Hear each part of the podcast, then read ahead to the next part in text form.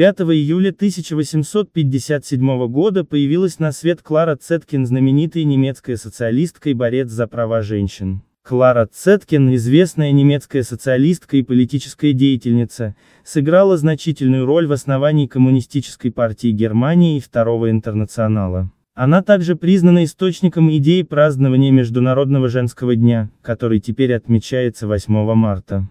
С юных лет Клара получила образование в частной педагогической школе в Лейпциге, где познакомилась с группой русских революционных студентов-эмигрантов. Именно здесь она встретила своего будущего партнера по жизни, Осипа Цеткина. В 1878 году Клара вступила в социалистическую рабочую партию и стала активно заниматься политической деятельностью. Вместе с Осипом Цеёткиным она переехала в Цюрих, а затем в Париж. Несмотря на то, что они не были официально женаты, Клара приняла фамилию Цеткин. У них родились два сына. В 1889 году Осип Цеткин скончался от туберкулеза. Проживая во Франции, Клара Цеткина активно участвовала в работе Второго интернационала и стала известной как борец за права женщин вместе с Розой Люксембург. На Международной конференции женщин-социалисток, состоявшейся в 1910 году в Копенгагене, Клара предложила отмечать Международный женский день. Эта идея была связана с годовщиной демонстрации женщин-работниц текстильной промышленности, которая произошла 8 марта 1857 года в Нью-Йорке.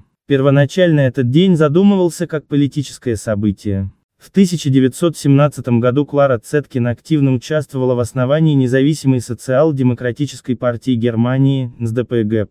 От 1920 до 1933 года она постоянно занимала место депутата в Рейхстаге от Коммунистической партии. В 1920 году Клара Цеткин впервые посетила Советский Союз, а затем неоднократно возвращалась туда. Она поддерживала дружеские отношения с Владимиром Лениным и Надеждой Крупской.